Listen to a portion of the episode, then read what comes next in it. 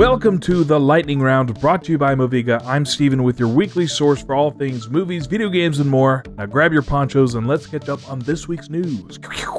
A live action Gears of War movie has been announced for Netflix, followed by an adult animated series.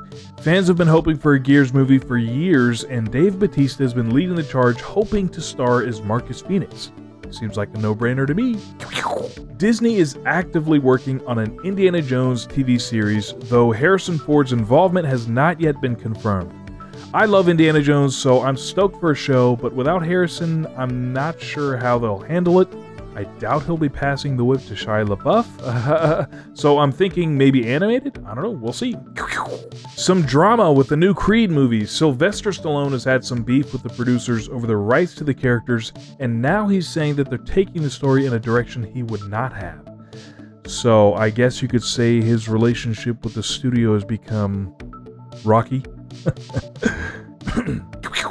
Studio Ghibli will be collaborating with Lucasfilm on an animated short called Zen Grogu and Dust Bunnies. Sounds pretty intense. I hope it's canon. Tim Allen was recently asked which of his films he'd like to make a sequel for, and he answered Galaxy Quest. Galaxy Quest is a classic, but without Alan Rickman, I'm not sure if it'd be right to reopen the historical documents if you catch my drift. That being said, if they make it, I'll see it.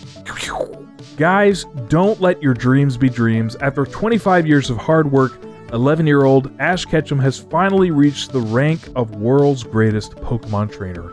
Well done, Ash. McDonald's has revealed a new gaming chair with fry and sauce holders. What the heck am I supposed to do with my double quarter pounder? This chair sucks.